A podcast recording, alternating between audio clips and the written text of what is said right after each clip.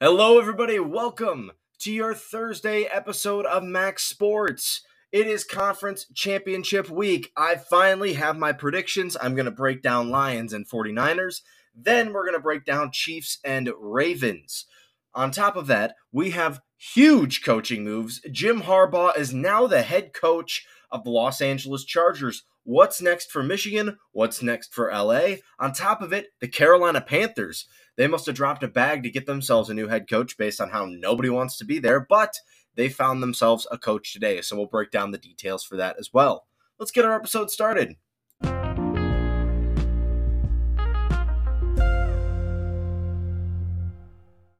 All right, before we talk about the coaches' off seasons, I want to highlight the teams that are still in the playoffs. At the end of the day, the Super Bowl is the main goal for all of these teams coming into the year. So I'm going to highlight the thing that matters most to me the playoffs and the Super Bowl.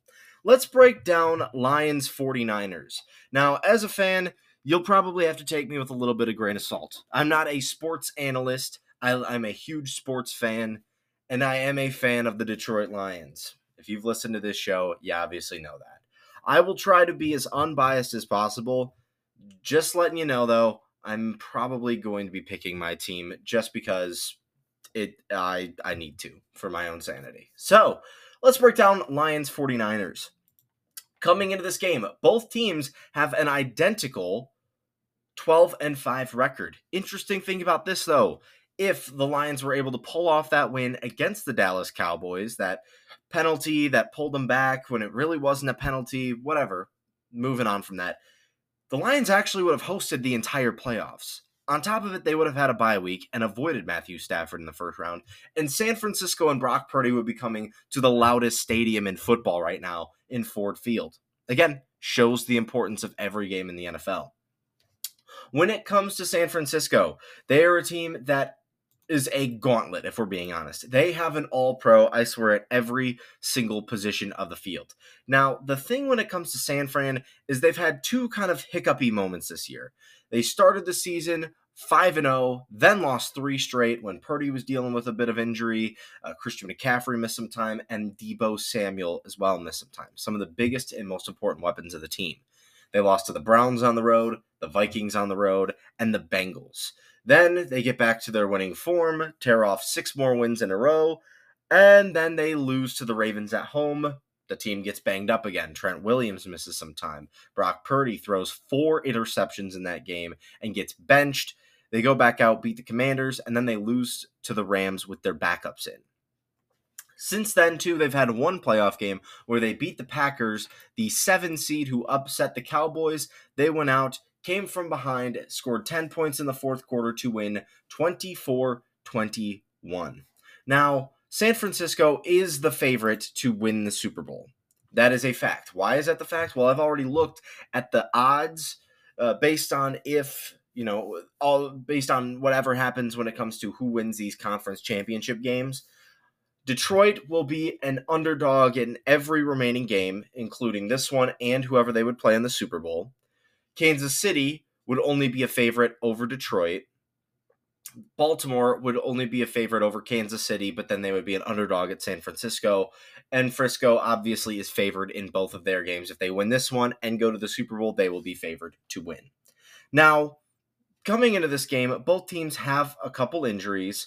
Um, Alex Anzalone, the star linebacker for the Detroit Lions, he is questionable as of right now. Kalif Raymond, their elite Pro Bowl punt returner, is also questionable with an injury. Josh Reynolds, their third option at wide receiver, is questionable. And Sam LaPorta, the tight end, the rookie tight end, who's just having an absolute amazing season, is also questionable. As for the 49ers, they have a defensive tackle on IR, which isn't that big of a deal. But when it comes to Deebo Samuel, their wide receiver, that is going to be the most important question coming into this game. I already did this. If you didn't listen to my episode yesterday, I did fun facts about these matchups coming into it. When San Francisco has Brock Purdy, Christian McCaffrey, and Deebo Samuel all start and finish a game, no injuries, they are 18 and 1 as a core. When any one of them is out, gets injured in the game, whatever the case is, if one of them's not available, they are one in four. Take a look at some of their losses this year. Those were losses when McCaffrey was hurt or Deebo was hurt. On top of it, Trent Williams, their left tackle, he is crucial to this game as well. I think when it comes to offensive lines, I think Detroit has more depth on the offensive line when it comes to overall talent. However, Trent Williams cannot be forgotten on the San Francisco 49ers O line. After him, though, I think it's more of just a middle of the pack unit. I don't think that this is an elite offensive line. I think they have an elite blindside blocker, and that is it. When it comes to matchups, what do I think is going to be the biggest thing that you're going to want to keep an eye on if you're playing this game? Well, if you're picking this game, who is going to win? The Lions' run defense or the San Francisco 49ers' run offense? Another fun stat from yesterday was that when Christian McCaffrey can run for over 70 yards, the 49ers almost automatically always win games. If they can run the ball and set Brock Purdy up with big explosive plays, they always win. When that doesn't work, they rarely win. Christian McCaffrey needs 70 yards in this game. The Lions have only given up 70 rushing yards to a running back twice in their last 20 games. Well, not even a running back, just a rusher. They gave up uh, 70 to to a running back and then they gave up 70 to Justin Fields in uh, in a game. So when it comes to this, this is a, the the best thing that the Lions can do. Play the trenches. They can protect their quarterback and then they can stop the run. The secondary is a little more shaky for the Detroit Lions as opposed to the Niners. I don't think either units are elite in all honesty.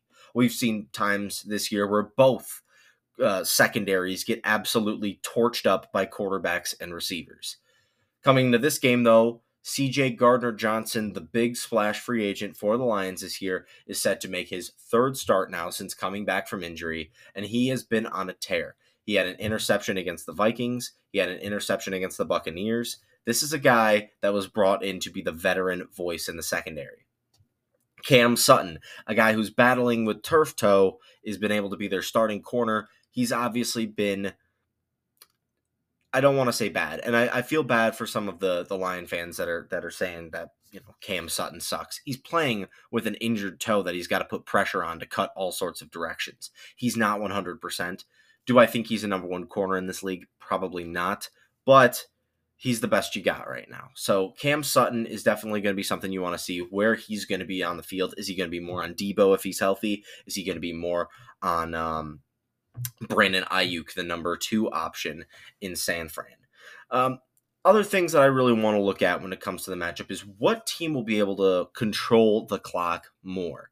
The Lions have a really good run game mixed between David Montgomery and Jahmyr Gibbs. Completely different types of running back. Montgomery is more of that broody power running back that always falls forward. Gibbs can make anybody miss in open space if you give him the ball. He's more of a receiving, um, speed dominant running back. Both of them have been able to make explosive plays this year, though. I think it'll be interesting to see what gets more uh, the combo of the Detroit running backs or Christian McCaffrey alone. So that'll be something that's interesting as well. When it comes to the Lions, they have tons of weapons at all three levels. It's not just receivers. They have a really, really elite receiver in Amon-Ra St. Brown. He is going to be the guy Jared Goff is going to want to throw to when times get tough. He's going to need to make probably seven, eight catches this game if they are going to want to have a chance to win.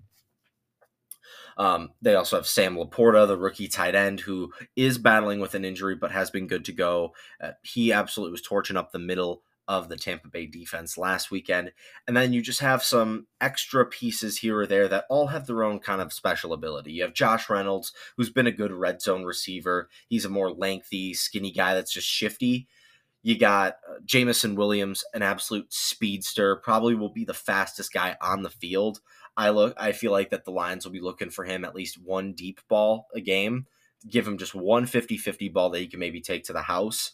And then Kalif Raymond, if he is able to go, he's kind of that short slot receiver with a ton of speed. He is also their punt returner as well. So there's a ton of uh, of weapons at all different levels and all different types for the Lions offense to use. And speaking of the one that's going to be leading the charge, it's Jared Goff, a guy who has revived his career in Detroit, passing for 30 touchdowns and 12 interceptions. I also think he has changed the narrative around his playoff ability. If you remember, he led the Rams to a Super Bowl back in I think 2018 And the big criticism for him was he threw multiple interceptions and he only had one passing touchdown through their entire playoff run. From the first game all the way to the Super Bowl, he had a one passing touchdown. So far through this playoff run, he has six. So this is a huge, huge difference between last time and this time when it comes to his postseason abilities. No turnovers. He's been very clean with the ball. He's been able to get the ball out to people and get scores. I think that is definitely crucial for a guy like this, giving him confidence, especially on the road. Him coming into this game, a lot of people say that you can pressure Goff and get to him and he'll make mistakes. That's every quarterback. Statistically, when pressured, especially how their offense is set up right now, Goff has been able to actually beat the blitz pretty well this season. So there's the uh, the Lions offense and this is technically the second best offense in all of football, only behind San Fran's. Now, San Francisco hasn't looked as good as the Lions have this postseason, but they've only played one game. Brock Purdy struggled. He had a couple turnovers. He had a couple balls that looked like they could have been turnovers, but were dropped. And honestly, when Christian McCaffrey was contained, it looked like the Green Bay Packers were maybe going to run away with the game. But at the end of the day, Purdy was able to clutch up when he needed to. McCaffrey got some big runs when he needed to. And overall, I think that the San Francisco team, when healthiest, is the best in the NFL. No doubt about that. George Kittle, Brandon Aiyuk, Purdy, McCaffrey, Deebo. They have too many weapons. If Deebo is not a full go or not at full strength, though, I think he is truly the key piece of this team you got to watch out for. If he is not healthy, it could be a long, ugly day for the San Francisco 49ers. Yes, McCaffrey is an elite weapon as well, but to the level of what uh, Deebo could be, the Lions' strength is their defensive run or their run defense. And so for McCaffrey, that could get mismatched real quick. But Deebo cooking up the Lions secondary that has been prone to letting receivers cook them up, that is where they should need to attack. And if he's not available, that will be a tough one. Overall, I think the Lions have been playing better playoff football recently, but this is their first road test in the postseason. They've had a bad track record of it. They've lost 11 straight road playoff games. But again, last I checked, none of those players were on this year's team. So coming into this game, I think the Lions are playing better football. Uh, they're playing better offensively. They've hit 30 points in three of their last five games. Meanwhile, the 49ers have done it only twice, and they haven't done it in recent weeks. Oh, not even twice. My, my, my bad. They have only hit over 30 one time. So maybe this magic number, if you're a Lions fan and you want them to win, you hit 30 points, there might be a chance that you win this game. As for San Francisco, the big thing you need to stop is the run game. If you make it where you force Jared Goff to drop back 40 times a game, it's going to be a long day. And as a Lions fan, I do not want to see that. Jared Goff does best when the run game sets him up for short yardage passes or play action to really blow up a defense. If he can't do that, it could be a scary long day for Detroit fans. I am going to pick my Lions. I think that the seven and a half point spread is a little extreme. I think both teams are very good. I think the Lions are playing better football right now. I'm going to pick the Lions because I'm a diehard fan. I feel like there's just this momentum that they have right now, a toughness that they have right now. And um, until it's over, I'm going to pick the Lions to win every game possibly. You can call me stupid, but I've also picked them almost every game this year except for one. And uh, I was right 12 times, so plus the playoffs. So I'm very excited to see this game. I'm just hoping it's an absolute classic, and uh, I'm hoping my Lions come out on top. Moving on to our other championship game, we have a battle between the Ravens and the Chiefs. Now, the Chiefs come into this one with a lot of questions. A lot of people have been saying, "Man, this just this just isn't as good of a Chiefs team as we've seen. They drop all these passes. Travis Kelce's washed. Patrick Mahomes is regressed. They they they aren't good on offense." And to be fair, that is pretty true. Patrick Mahomes threw 14 interceptions this year, which is double the amount of his counterpart Lamar Jackson this year. Now, he does throw the ball more than Lamar, but I think that this is very uh, this is going to be a very close call. Coming into this one, the Ravens are hosting their first AFC championship game of all time. Lamar Jackson, who's most likely the MVP this year, he's not only leading their team in passing, but rushing. It, it's insane what he's capable of doing. The one thing that I see that's different between former Ravens teams and this one's is the revived receiving corps. Zay Flowers, as a rookie, has 858 yards and five touchdowns. This is a guy not necessarily built like Tyreek Hill, but he's very similar to it. He's kind of a smaller frame Tyreek Hill. You get him in space, he makes you miss, and he just explodes with speed. This is a guy you're definitely going to need to watch out for.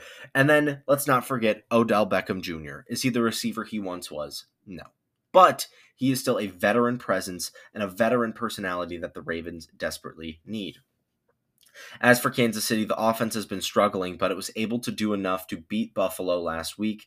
I don't know if that was more of the product of the Chiefs finally mixing at the right time and playing well offensively, or if it was more the injury injured battled Bills defense finally folding.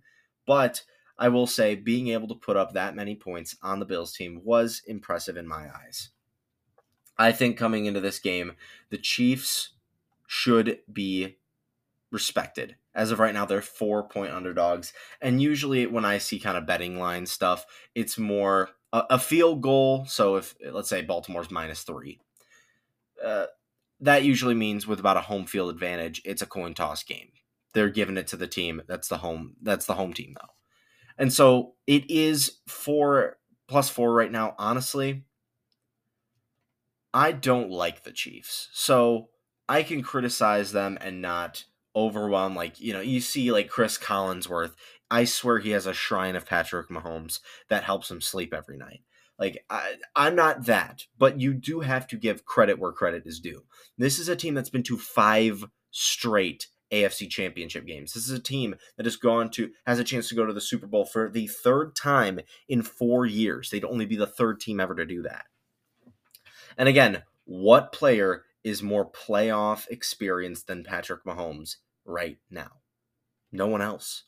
Think of some of your greats, some of your legends. They're gone now. They've retired. It's Mahomes now. He's the experienced vet. And so I have a hard time picking against the Chiefs. I don't want to get my hope up and pick the my my dream Super Bowl would be Baltimore and and the Lions. I think that would be a fun matchup. However, I'm going to pick Kansas City to win this game and beat the Ravens. So, my Super Bowl ends up becoming the teams that started off this season, Kansas City in Detroit. I will probably be absolutely wrong, and it'll probably be Ravens 49ers, but at least I gave you an insight onto what is making me think this way. I'm going to take a quick break now that we have made our selections. Again, Chiefs and Lions in the Super Bowl. And we are going to look at some of the new coaching hires. What's happening around the NFL? Jim Harbaugh now on the Chargers. We'll have to break that down. And the Carolina Panthers have a new head coach as well. We'll be right back.